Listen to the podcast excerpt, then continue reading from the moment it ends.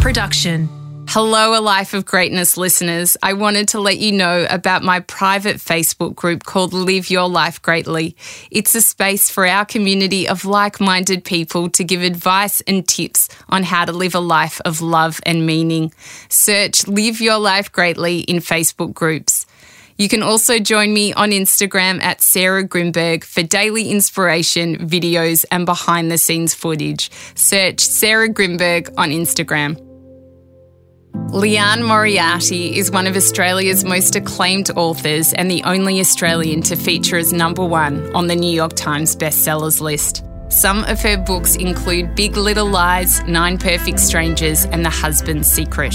With worldwide sales of over 20 million copies, her words bring life's intrinsic quirkiness and whimsy into relief right alongside life's deep-rooted seriousness. As a storyteller, she is contemplative and inspired by the stuff of daily life, schoolyard scandal to ordinary backyard barbecues. This conversation traverses many realms. It's about the nature of creativity and what drives Liane, her philosophies on work, passion, service, and the incredible power of her words to shape culture. Sometimes people will talk about really difficult times in their lives where my books helped get them through because they're easy reads. Maybe they were at the hospital with a sick relative and things like that. So it's really personal and special.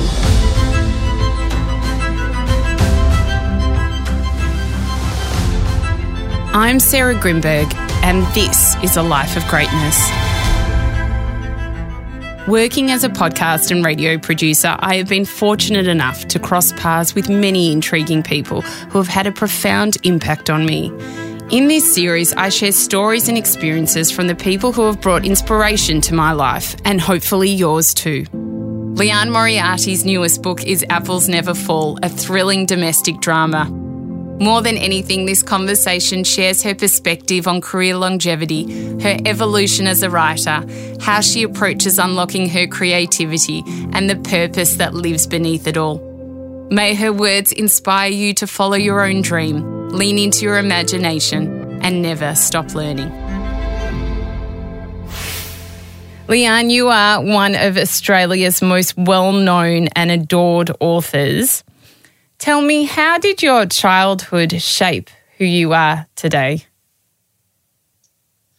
Well, I think I was shaped, first of all, by being the eldest of six children. So growing up as part of a big family, I do sometimes wonder if that gave me an interest in just in different personalities. So in the fact that we were all so different, even though we obviously had the same upbringing and the same parents, but we all had such different identities. So I think perhaps as a result of that, I'm interested in writing from multiple perspectives. So that's one side of it from how I write. There's also the fact that I grew up in a household where we're encouraged to read, not in an academic way. So it wasn't, where we're all sitting around reading books and having highbrow discussions, just in the fact that my mother always took us to the library. I think it took a long time for me to realise not everybody was as lucky as that books were just a natural part of life for us. And also my dad, when he discovered that my sister and myself, that we used to like to write stories, he then encouraged us by commissioning us to write stories for him. So he'd pay $1 for an exercise book filled with words. And then he had a roulette wheel, so he'd win back all the money. So we'd play roulette against us and win back all the money he'd paid us. Did you like reading from when you were young? Did it come from an environment at school where you were good at it? How did that love for reading begin? Because my son is 8 and he is obsessed with reading, and he is just a moth to a flame, to the extent where we have to say, do not take the book into the bathroom. Do not take the book when you're eating, because he won't eat. He'll literally have one spoonful and then be face first in the book. It's such a beautiful thing, and I don't see it in my daughter. So I wonder, did you feel like it was an innate thing, just having this love for reading and writing? I think so. I do wonder how it would have been if there were as many distractions as my own children face. So that's interesting that you say that about your son. So he's obviously got those distractions, but he's still got that love of, yes, of reading. So I don't know. I can't tell what I would have been like if I had TikTok there to distract me. But I did, and as I say, my mother took us to the library and there were books around, but Mum and Dad were far too busy. They weren't reading. I didn't see them reading at all. So, I feel like it was innate. But I often think about would I have been distracted by TikTok is that even now I have to make an effort sometimes to put down the phone because it's so addictive, especially in current times where you can get caught up with the doom scrolling. And then that's when I think, well, what hope have children got if even I, who would love to read, it's my greatest pleasure, if I'm finding I have to say to myself, put it down. Yes, I know it is very hard. When you were young, what were the authors that you loved that really inspired you? So definitely Enid Blyton. Oh, my favourite. Yes, you can definitely see her influence in my early writing. So my children, the characters in my books sound suspiciously English. So they have, English accents. They're saying, what a jolly good idea and things like that. So, she was a big one. Mary Poppins books. I loved the Mary Poppins books. P.L. Travers, is that right? Anyway, I love the Mary Poppins books. And, of course, the Narnia series. And then I'm not sure, I remember that I was really quite embarrassingly grown up before it occurred to me that I should notice who wrote the books that I liked, that I would just grab a stack of books and then just read whatever came to me rather than thinking if I actually like a particular author, I should look for that author's books. So now as an author, I disapprove of that thinking, obviously. Your books have the most wonderful characters, and I think you're very much known for these amazing characters that you put in all your books. When we're young, people's imagination flies and you come up with the most magical things and there's no, you don't know too much about the world to stop your imagination. I wonder how that continued for you, that your imagination is so rich that you're able to really bring these characters to life in all your books? I do notice in myself that when I'm writing as a grown-up that I'm always trying to achieve what I used to achieve instantly as a child. So when I sat down to write, I would just write for the love of writing and I didn't analyse it too much. So I loved it in the same way that I loved riding my bike. So now I'll ride my bike, now I'll write a story and I would just instantly lose myself in the story. Whereas now there are thousands of voices in my head each time I sit down to write and critical voices and look at you, you're an author, this is your job, and what genre are you writing? So I always have to keep writing until I finally lose that sense of self and write the way I instantly wrote as a 10-year-old. Do you think that is also an ego thing, putting the ego to the side to be able to just get into that flow? Yeah, it's just losing your sense of self and flow, athletes call it getting into the zone. And I think that creative flow is wonderful when you reach that. And the only way to get there for me is by writing, just writing anything, just thinking to myself, doesn't matter if it's any good, just write anything for the next few, however many minutes. I've got this beautiful egg timer a friend gave me, and I think it goes for 30 minutes. And if you turn that over, then I think to myself, so you must write for the next 30 minutes without thinking anything. And then often, I finally lose.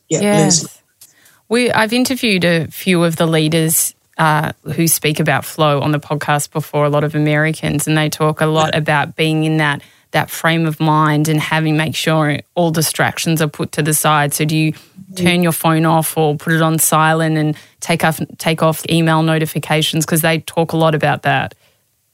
Yes. So, so maybe you can tell me. So this is I've always had that program Freedom, which stops internet access. And I always believed that Freedom also stopped email from coming through, but apparently it doesn't. So I just believed that for years. And then somehow something happened where I thought, actually, email is coming through. So now I stop.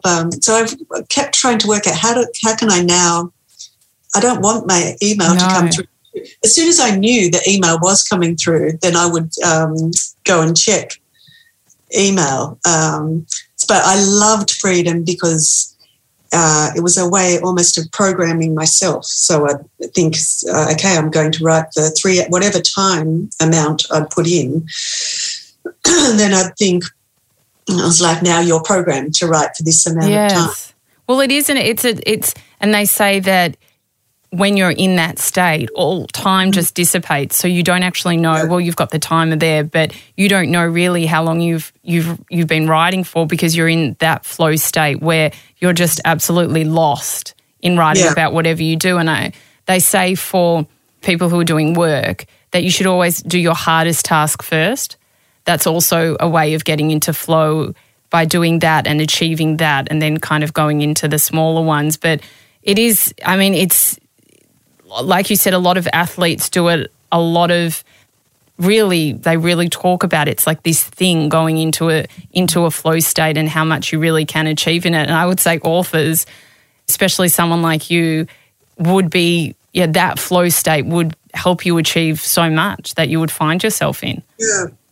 It's interesting that they say do the hardest thing, because I find I need to do something easy. So that's why I when I sit down at my manuscript, I could never just start writing a difficult scene. What I tend to do is edit what I've written the day before, or something because that's more pleasurable, and then I'm just warming up.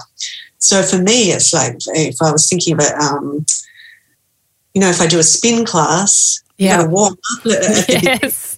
And it's horrible at the beginning, and I hate it. And then, when you finally warm up, and then actually that's when I do start coming up with ideas for my work once something clicks in.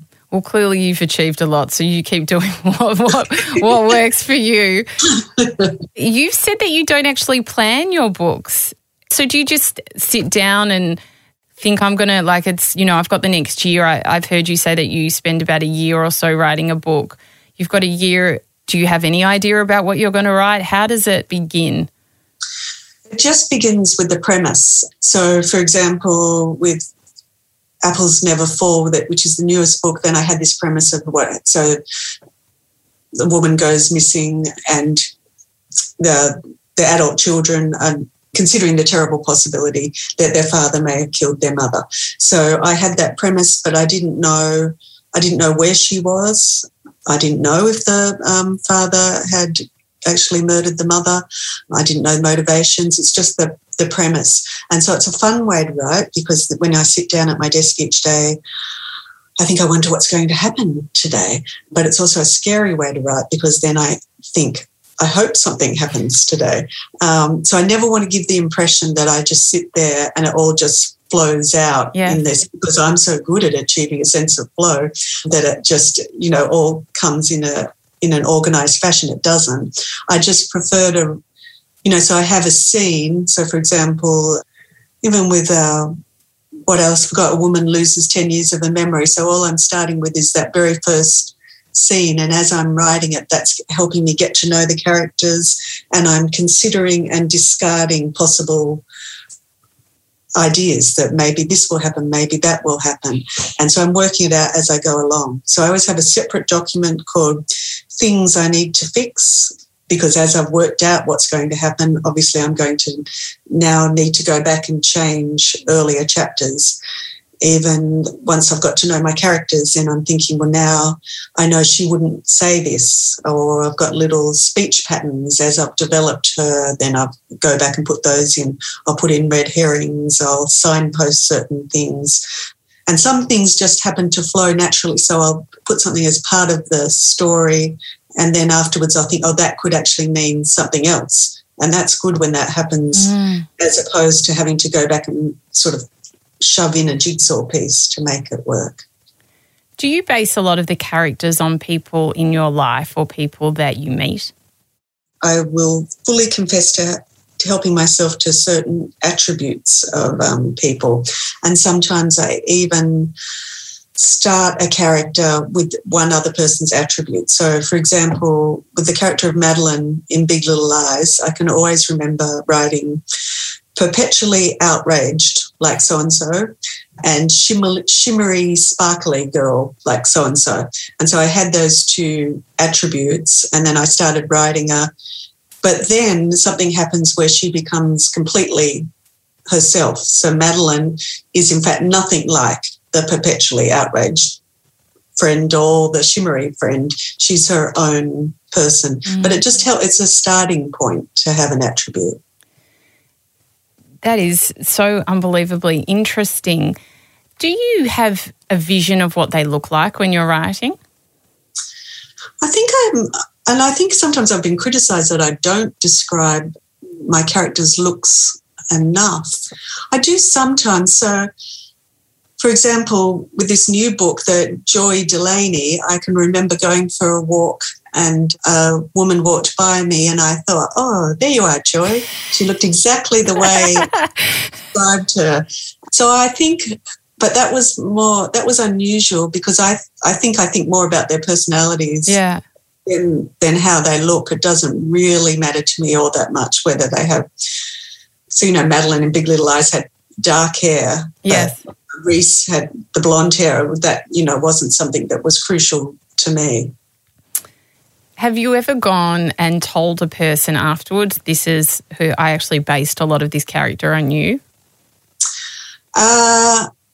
The shimmery girl. No,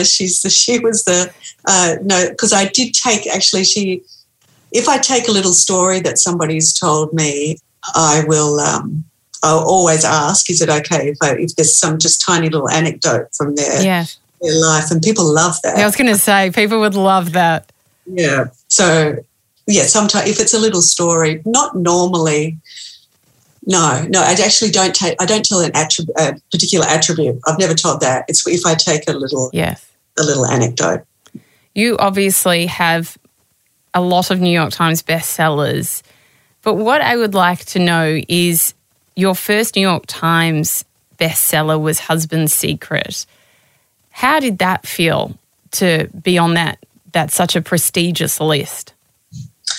Oh, well, it was just a career highlight. It was just one of the special moments of my life. And it wasn't really something, it wasn't a goal that I had.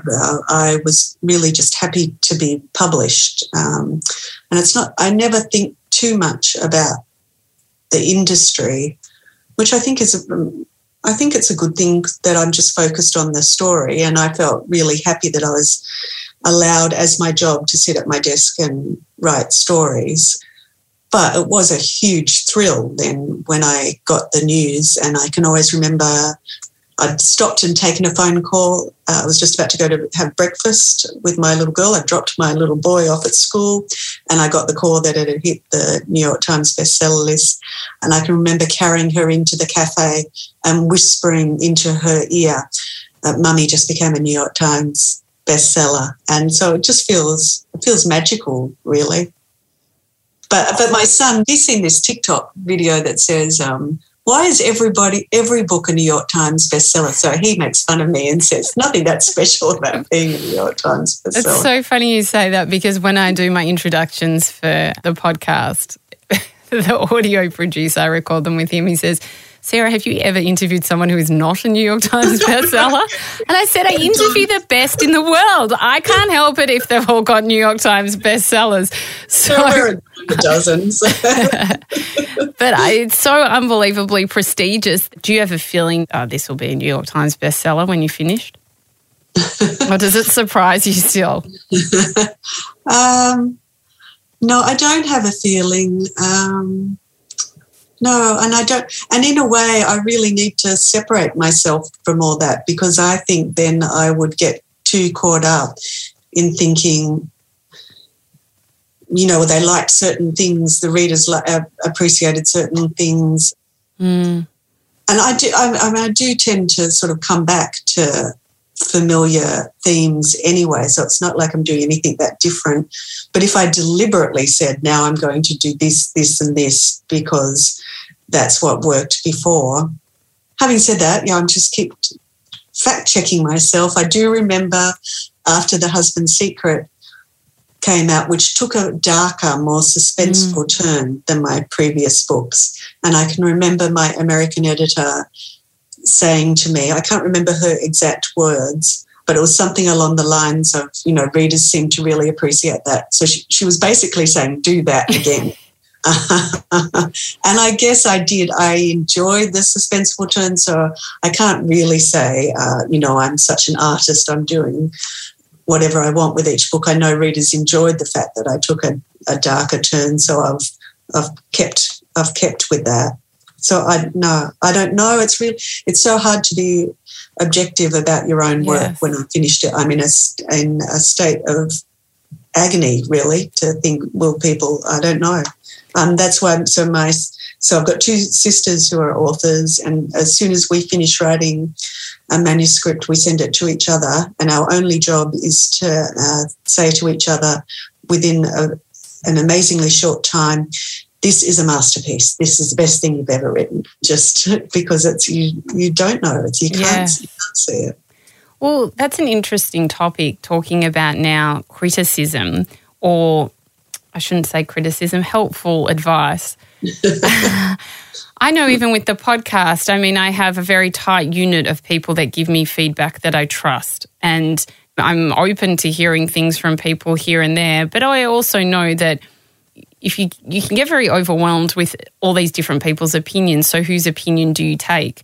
For you, who do you lean on to give you feedback? Well, really, so my two sisters, and also because I've got different publishers in Australia, US and UK, so I've got different editors. So I do feel like I've got enough people ready to give me constructive criticism as part of the editorial process. Yes. So they're the ones that I rely on the most.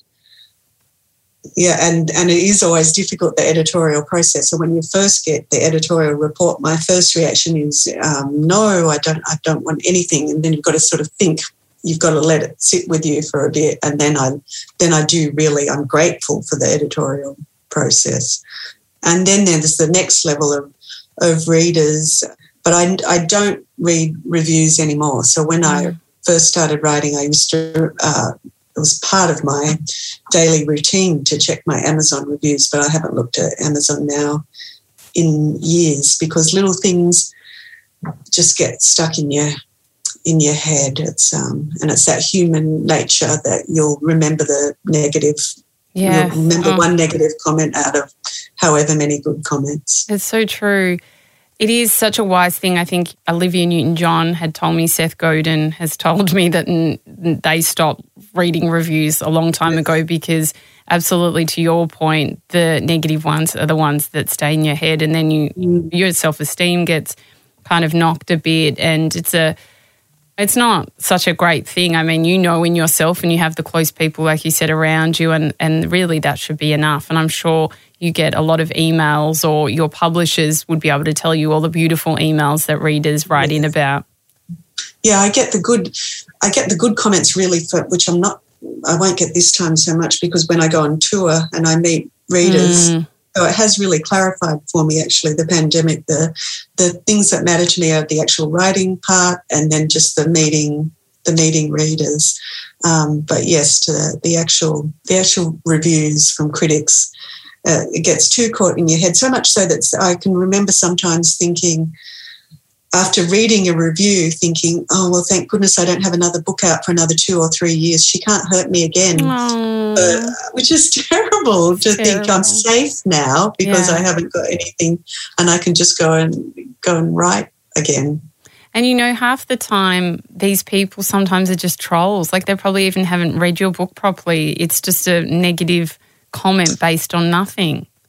Yeah, or it is their view, and that's part of my job that I do have to accept that it's just literally not possible to please everyone. So, for example, with the sort of books that I write, part of the difficulty that I had taken this suspenseful turn, but I'm not really writing pure suspense. So sometimes I think people pick up my books thinking it's going to be a real page turner, a real thriller, and then they get impatient because I'm doing too much, I'm delving into a particular character, which some of my readers love that. Yeah. So I can't please the person who wants the page turner as well as pleasing my readers who love the going off on detours on characters' backstories. How did you come to that sense of peace, being able to not please everyone? No, I haven't come. I'm just saying that out loud. I knew it. I don't think I'm there either, so I get it. No, I accidentally saw, because somebody put something on my author page, and they put it on today saying, I know some readers are saying it's a slow burn, but I love it. And, of course, in my head, all I can hear is slow burn. So as I'm saying that, that's what I mean. She loved it. The ones who wanted to say it's a slow burn, I can't please them. There's nothing I can do about it. There's no peace. I thought I had achieved it with this most recent book because I took longer to write it and I loved the process of writing it so much. And I remember actually listening to a podcast. I can't remember. He might have been an actor, and he spoke so passionately saying something about how if you've given your heart to something, then criticism can't hurt you. And I thought that, I remember I had a moment where I thought, well, I have given my heart to this book, so criticism won't hurt me. And I thought momentarily that I'd achieved enlightenment and that I'd self-actualised and it didn't matter anymore, but it didn't last. I still care. It needs to be your mantra every morning when you wake up. Yes, that's right. I remember talking to Mark Manson, and he was saying that after he went to number one on the New York Times bestseller list, there was that depression that followed after, that he writes about in his second book. And it was for him, it was that high, and then it's, well, now what? Did you ever feel anything like that?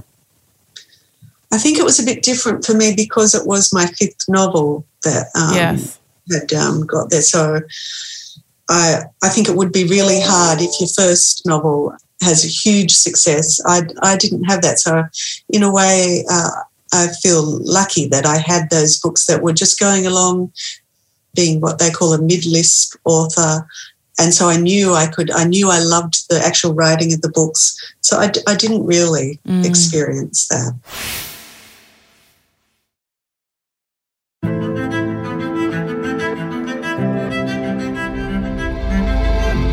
You obviously have Big Little Lies and Nine Perfect Strangers, which have been adapted to on screen. And Big Little Lies just won so many Emmys. It was amazing. And Nine Perfect Strangers is on now. I'm watching it every week. I wish there was more than one episode. I hate that I have to wait until everything. I love it when Thursday rolls around. But I also find it like, damn, I think every single person that I know is watching that. How does it feel to achieve that, to know that your books have then made it onto screen and having such amazing actors in them? Oh, well, I just feel very lucky, really, that the adaptations were so wonderful and that they both attracted such incredible casts. So I think that's just pure luck and feels like a real perk of the job. So I know some authors are not as lucky as I've been in that I handed it over, but they kept me involved. Yes, you're the executive producer, I saw on Nine Perfect Strangers. Executive producer, yeah, but that's an honorary title. I still have it over. So that's in recognition for my contribution, which is the book. It's not, it doesn't mean that I was there saying, stand over there. And I'm just grateful for that. But for me, as I say, it's a perk of the job. It's just a real, and it's been pure fun. But that's all their talents that are coming into it. For me, still the end result is always the book, and that's between me and the reader. So that feels really personal, and I'm in charge of that world. So, you know, every single actor, for example, in Nine Perfect Strangers, every single one of them, they brought their own interpretation and their own talent to each character. And that's incredible, and they do, and it's a completely different art form. But I still love when I'm in charge of my world, and I meet a reader who they talk about things from their own experiences and why they loved the book, or things, you know, if they had some times people would talk about really difficult times in their lives where my books helped get them through. Because they're easy reads. Maybe they were at the hospital with a sick relative and things like that. So it's really personal and special. I was going to ask you, is there a letter or an email that you remember? Because I know I have a couple with the podcast that sticks out the most because of how someone said it changed their life. There's quite a few that stand out. I can remember the very first person who ever sent me a message. Her name was Rebecca. I remember that because I considered naming my first child after, because I quite like the name Rebecca too. So the very first person, but then there are people who've written to say after Big Little Lies, after reading the novel, one person said, was this? So there's people who come up in the signing line at book events, and I think one person came up and said something about that she showed her book to all of us, showed my book to each of her friends and said, this is me, I want you to read the book. So that that was her way of telling them, this is what I've been going through. So she'd got out of an abusive relationship. So some people have written to say that they, from reading the book, they recognised that they were in an abusive relationship and left because of it. And then there are people who were going through infertility, so that What Alice Forgot meant a lot to them. I remember a few people saying What Alice Forgot is about a woman who loses 10 years of her memory, so she thinks she's only about to turn 30. Really, she's about to turn 40. And a lot of women who were in their early 40s wanted to tell me that they'd had really in-depth conversations with their partners because it made them really think about how have we changed over the last 10 years. So that was really special. There's a character in The Husband's Secret with a particular health condition which a woman wrote to me and said, from reading my book, she diagnosed her own daughter with this health condition that she then, it's an unusual syndrome, and she then took her and had her diagnosed. So that's incredible. So many. It's really, really special. Did you ever think that you'd be changing people's lives? No, and I no, it's purely set out to write a story, to just have a book at the end of it. No, so it's incredible. There must be such a sense of satisfaction because you're giving back in such a way that, I mean, you are being creative and you're just writing what comes to you, but when you know that you're actually changing people's lives and saving lives, I mean, what an incredible feeling that must be. Yeah, it really was, yeah. And going back to it being on screen, how much say do you have once they start filming? Are you ever there, or do you see the scripts before? I preferred to be quite hands-off. Yeah. So I always felt that if I started becoming too involved, I would hold on too tightly. And I always felt that adaptations should not be too faithful, that there are certain things that you need to change, but that I would naturally not want to change things. So I've been asked if I wanted to write the screenplay, but because I don't plan my books, because I don't know what's going to happen, to me there's no pleasure in writing an adaptation of my own work because I already know what's going to happen. Yeah. So to me, I can think of nothing more boring than adapting my own work. So no, as I said, I've been so lucky because I've been kept involved, but only from a, you know, do you want to see this? Do you want? And I've come along to visit the set. So it's like being part of something without actually having to do anything.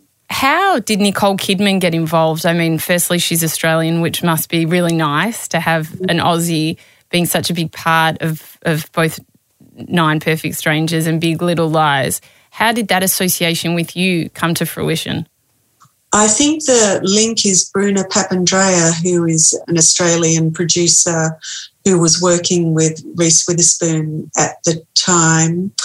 And I think Bruna might have seen the manuscript for Big Little Lies first, or she knew somebody had seen it. So I think, and Bruna was friends with Nicole, had worked with Nicole before. So as a result, Nicole and Reese together optioned Big Little Lies.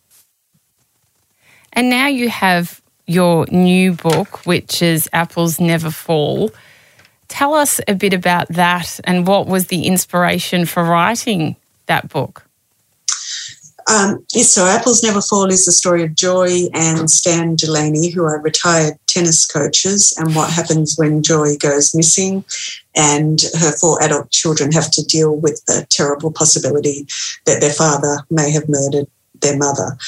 And I came to that. There are a few different little sparks. So one spark was, like Joy in the book, I got some fancy headphones, some fancy wireless headphones from my husband as a gift, and I got into podcasts a little bit late. And like most people, I started listening to some true crime podcasts. Yeah. And I think that's where this premise of the missing wife, and how would you feel if you people were believing it was your father. And then once I had that premise, I was thinking, well, it would be ideal if I then had, so I've got four children, because then they can have different reactions to this happening, and you can have factions forming. So that was one spark. Another spark, I remember reading an article about a young woman who knocked on the door of an elderly couple's house late at night and asked to be let in. And there was a criminal case as a result of that. I'm not sure exactly what that incident was, but what stuck in my mind was just this knocking on the door and this elderly couple trying to do the right thing, and they let her in. So I had that as another spark. So I had no idea how those two things would come together. And the third thing was that I was having what I was calling, very self-indulgently, a year of joy, which was, fortunately, it was 2019, not 2020, where I was giving myself a year off, and I was thinking I wouldn't start a new novel just yet. I was thinking I'd just write for the pleasure of writing. And I asked my sister Jackie to send me a writing prompt, and I thought I'd just write something, maybe a story or whatever came of it. And she sent me just a 3 or 4 line prompt, which was about a bike laying on the grass underneath a tree with a few apples lying on the grass next to the bike. And so that became the opening scene of the book, because it turned out, and from that prompt, I didn't just write some little piece, I just ended up writing a novel. So it was good that the Year of Joy clarified that actually writing novels brings me joy.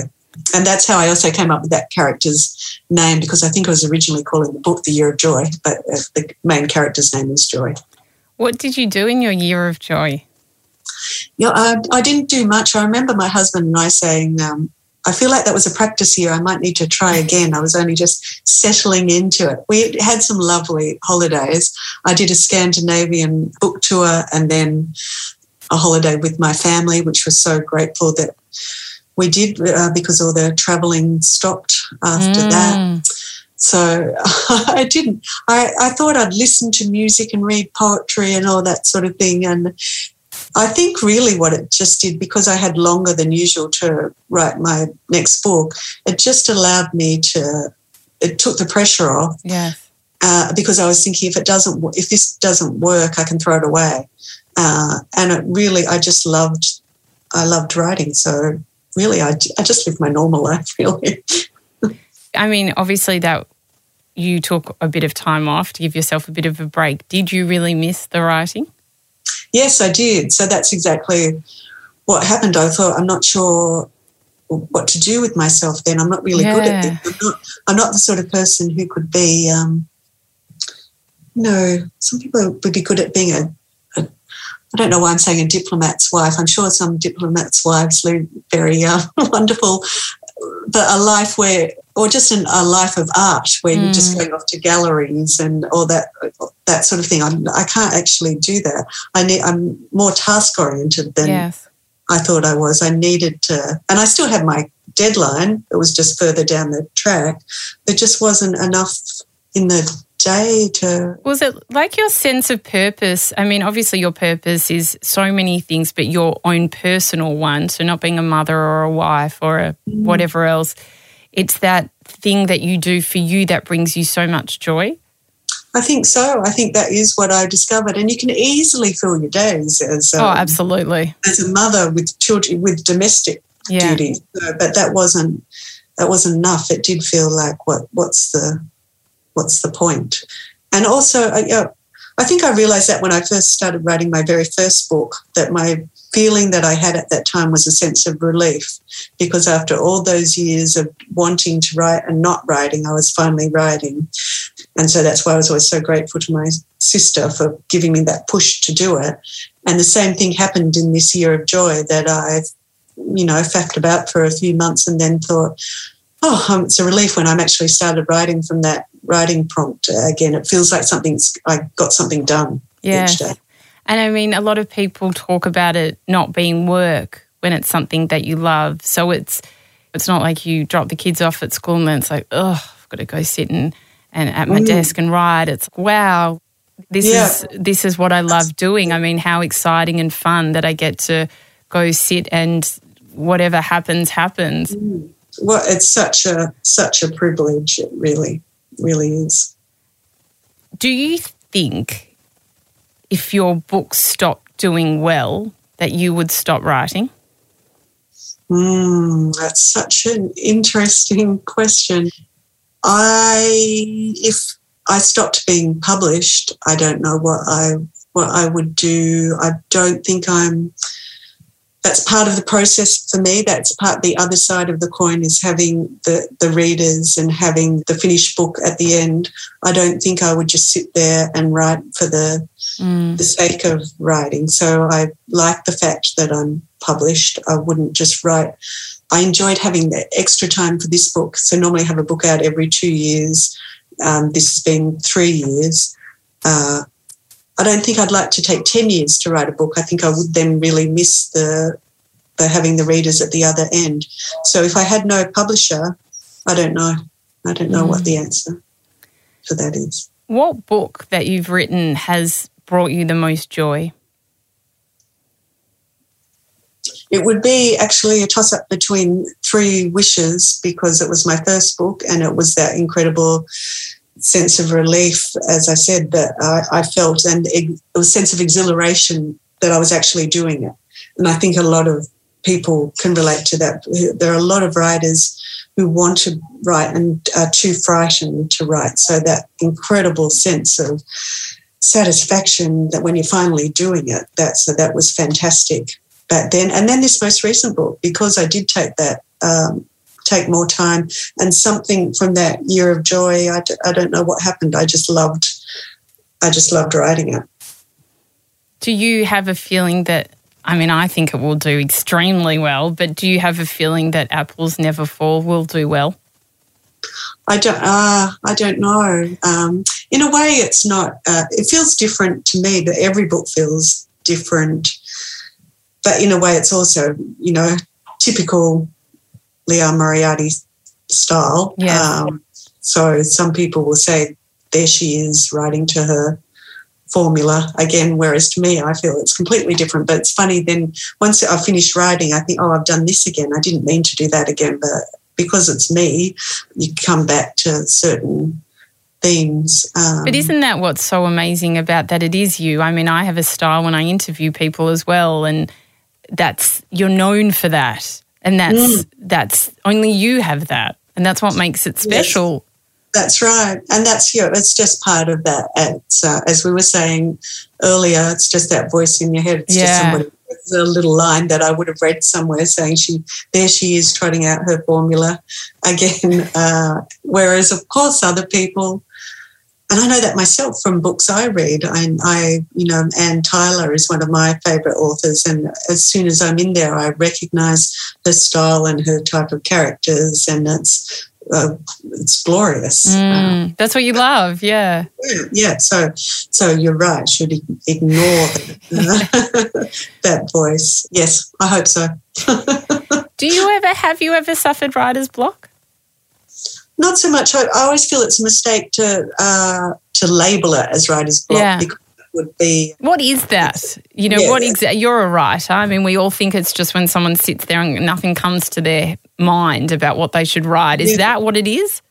I don't know. It's just I think if you take it too seriously, then you could think I am suffering from writer's block. So I would never call it writer's block. I'd just say I'm not having a good day today, and I just need to do all the things that that I know will bring it back, which is either doing my egg timer, just write for 30 minutes and lose yourself, or if that's not working, exercise is I always find works, or you need to stop for a week, you need a week off. Or maybe you need a year off. Maybe you need a year of joy. Yeah. Yeah, but no, so I don't, I'm going to say I don't believe in it. You obviously have the egg timer, but is there anything that you do, anything you say, like a ritual before you go down to write every day? No, but I have thought about that a lot. You know, some people might say a prayer, not a religious one, but... I know a lot of people I've spoken to who are authors ask, I mean, they're more spiritual, but for the divine to write through them and things like that, which are really beautiful. Yes, it sounds beautiful, and I wish I did have something like that. I might create it for the next book. I've been listening since I got into podcasts. I've been listening to a lot of podcasts about meditation. Yes. Without actually doing a single moment of meditation, just learning about the process of it. So I like the idea of sitting there and maybe doing a little 3-minute meditation or something or a mantra. But no, I've got nothing except for that program, the programming myself and the egg timer. What's the best advice that you've ever been given? I remember reading Stephen King's book on writing, where he was saying he was a word counter, and I think he was advising to write 2,000 words a day.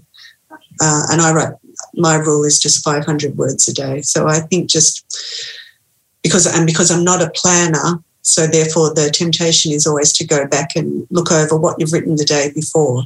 So to say to myself, you must write 500 words a day.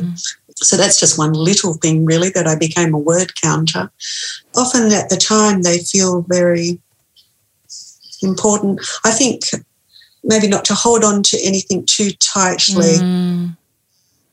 And I've written that down somewhere. My mother and my grandmother always had these habits of writing little quotes on little bits of paper, and I'm turning into them. So that's probably on my desk somewhere. But I do that too with the notes in my phone. Yes. I don't know where it is, but it's something like, so whether it's something wonderful or something terrible, to try not to hold on to anything too tightly. Oprah says that.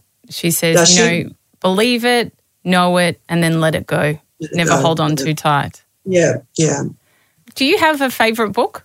If you think of all the books that you've ever read, is there one or two that really stand out that you just adore? I would say The Accidental Tourist by Anne Tyler. So I do have, I'm not sure if you can see off screen, but my American editor did give me a signed first edition of The Accidental Tourist. And I would save that in a fire.